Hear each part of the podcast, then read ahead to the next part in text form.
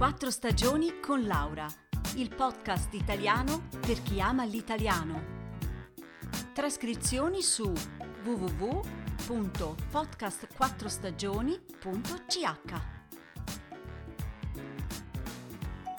Cari amici, quante volte vi sarà capitato di sentire frasi come queste? Oh, che caldo oggi! Non si respira proprio. Uh, non me ne parlare, ho mal di testa. E questo treno? Ultimamente è sempre in ritardo, non ne posso più. Riconoscete queste frasi? Eh, sono sicura che le avrete sentite ripetere spesso da amici, parenti o da perfetti sconosciuti sul bus. Sono il repertorio preferito dei lamentoni. Sì, le persone che godono nel lamentarsi in ogni situazione che si presenta. E noi spesso, per una forma di gentilezza, li ascoltiamo, diciamo di sì, beh, è vero, e così li incoraggiamo a continuare.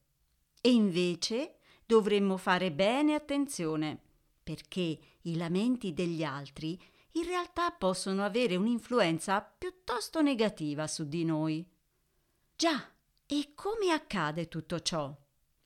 Diverse ricerche hanno dimostrato che ascoltare contenuti pieni di negatività per più di 30 minuti al giorno fa malissimo alla nostra salute. Infatti, quando una persona comunica qualcosa, si formano delle vibrazioni e queste emettono onde magnetiche sui neuroni della persona che sta ascoltando. E che cosa succede ai nostri neuroni?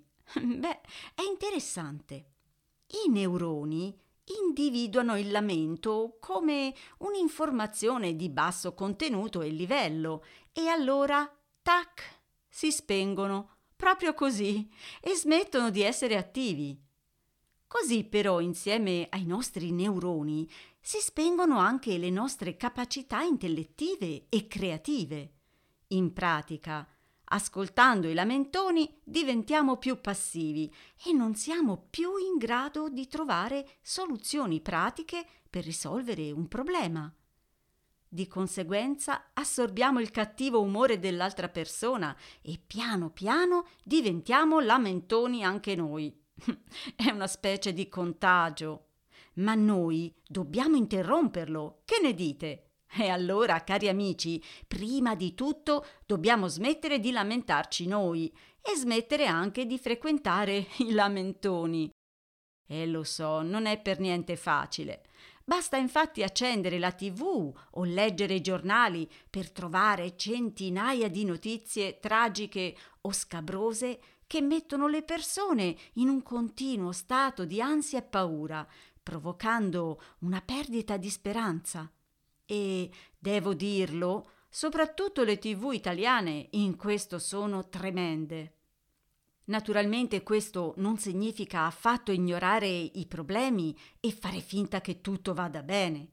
Saper riconoscere le cose negative, infatti, è importante, ma è molto diverso dal vedere tutte le cose in modo negativo. È l'atteggiamento ad essere diverso. Quando c'è un problema, darsi da fare per risolverlo e cercare di cambiare può essere faticoso. E allora la maggior parte della gente che fa? Preferisce lamentarsi e basta. Hmm. Beh, allora tutto chiaro. Basta con i lamenti e diamoci da fare. Un saluto da Laura e a presto!